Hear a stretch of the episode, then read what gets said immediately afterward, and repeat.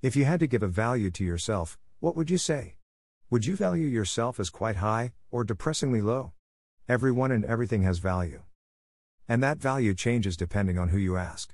One man's trash is another man's treasure is a very common saying. And I think it's applied best to people.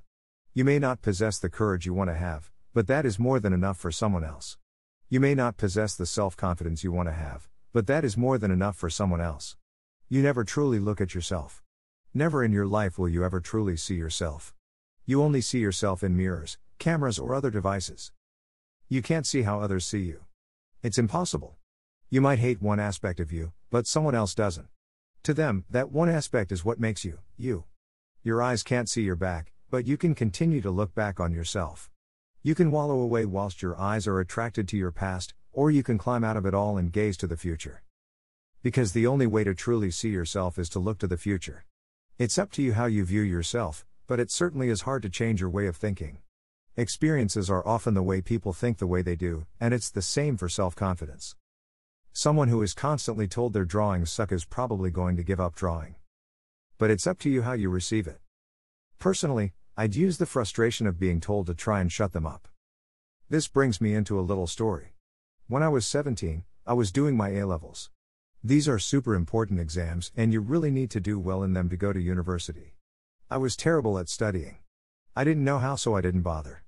I did what I could in lessons, but always wanted to go on my phone to read manga.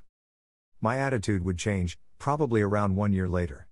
I had returned home from university for the holidays and was meeting up with some old friends. As you naturally do, we started to wonder what the others in our school were currently doing, and then we got onto the topic of one person. The two of us had a complicated relationship. I didn't hate them, but I always felt like they hated me.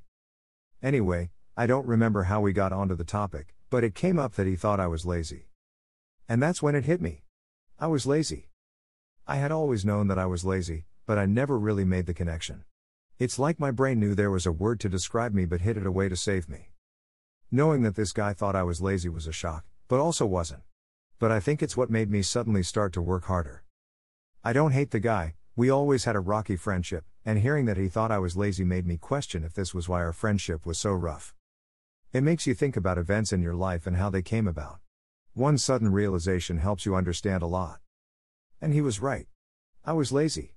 Looking back on my past, I absolutely was. I always did the bare minimum of any work, I would try and copy people's work if I could, mess about and go on my phone, I would do anything to stop doing work. But I blame that on many other factors. Back then, I took being called lazy as a wake up call. It didn't upset me, it helped me. But now, if I was to hear the same from people, it would upset me, because I've tried so hard to change that. Maybe I haven't done as well as I hoped, but who can say? I've changed a lot since my time in secondary school, which ended a little over four years ago. But what I'm trying to say is that self confidence is massively important. Hearing an insult from someone whose opinion you trusted most is heartbreaking. And it may be hypocritical, but I feel like there were times in my past where I was like that. I'm a bit rubbish at understanding attachment and emotions in a lot of places. I had never had a passion, so I never understood what it meant to have it crushed. There was one time in my life where I could probably relate to my above words, but who can say? All I know is that writing is my current passion. There is no point in looking back at the insults, just keep going forward with whatever it is you are doing. People will always hate, and sometimes you gotta turn your hate into power and show them what you are capable of. Even if they never see you again, it's for your sake, not theirs. You're worth more than you realize. That's all for this one. I noticed I got a bit distracted, so I'll end it here.